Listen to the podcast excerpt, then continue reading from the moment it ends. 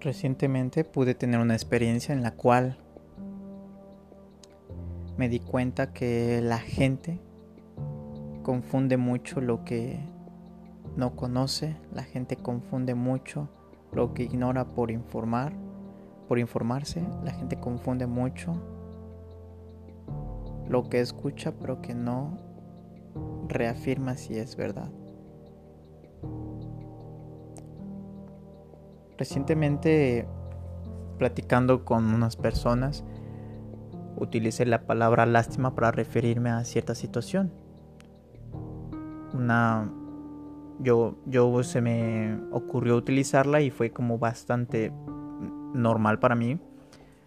Expresé que sentía lástima por cierta persona y cuando yo comenté esto la gente al ver la expresión de su, de su rostro, se indignó por mi comentario y también este, sintió que yo estaba ofendiendo a la otra persona, sintió que yo estaba denigrando a la otra persona y en automático pues me, me tomaron como en un concepto de que estaba ofendiendo a otra persona, a la otra persona. Entonces pasó esa situación y yo creí que estaba utilizando bien la palabra, ¿no? Después busqué en internet y en efecto, ¿no? Había utilizado bien la palabra. La palabra lástima estaba bien utilizada. Pasó el tiempo y seguía meditando por qué es que pasa esto. Porque una palabra tan sencilla podemos criminalizarla tanto al utilizarla sin saber que qué es lo que significa. Pasó un poco más de tiempo y a mí se me ocurrió comprar un libro. Y a través de ese libro aprendí que la lástima, eh, igual que cuando lo investigué en internet, aprendí que la lástima es un sentimiento de compasión o de disgusto.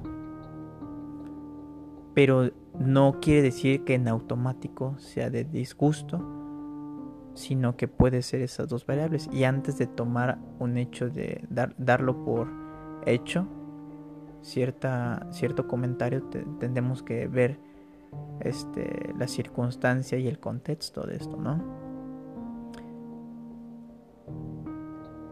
Esta experiencia me hizo aprender que realmente a veces no todos tenemos la percepción de todas las cosas como nosotros lo podemos ver. Una palabra tan simple, quizás muchos la podemos ver de otra. Y me puse a pensar en diferentes palabras y creo que pasa con muchísimas.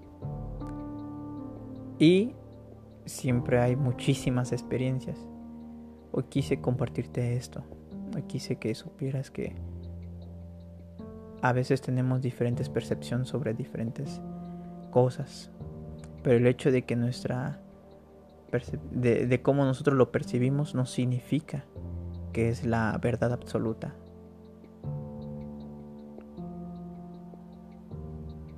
Gracias por escucharme. Gracias por estar en este momento escuchando mi voz. Que más que mi voz es este mensaje en el cual podemos aprender que no todos tenemos la misma percepción, pero que sí hay una, una percepción general que hace que todos podamos comunicarnos y que podamos tener más orden entre nosotros. Muchas gracias por estar aquí. Hasta luego.